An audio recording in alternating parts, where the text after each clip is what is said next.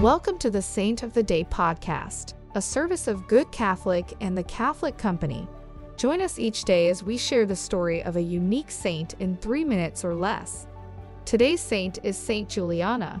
Saint Juliana of Nicomedia, who lived around 270, also known as Saint Juliana of Cumae, was the daughter of noble pagan parents, born at Nicomedia, a Greek city in ancient Turkey.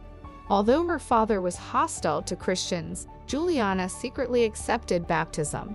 Her father arranged her marriage to a pagan nobleman and Roman senator.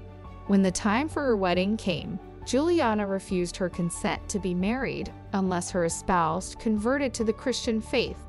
Her father retaliated by mercilessly abusing her, but Juliana would not give in. Her espoused then denounced her as a Christian before the tribunal under the persecutions of the Roman Emperor Diocletian. Saint Juliana was unwavering in her faith, even after the devil himself appeared to tempt her during her sufferings. She was then publicly tortured by being burned, boiled in oil, and finally beheaded. Some accounts say she died together with Saint Barbara. Many were converted to the Christian faith upon witnessing her fortitude in the face of her tortures. Saint Juliana is the patron saint of sickness and bodily ills.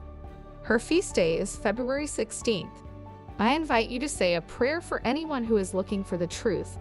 May they come to find the Catholic faith. Saint Juliana, pray for us. Thank you for tuning in. This is a Good Catholic podcast. If you liked what you heard, check us out at goodcatholic.com and make sure to subscribe to our YouTube channel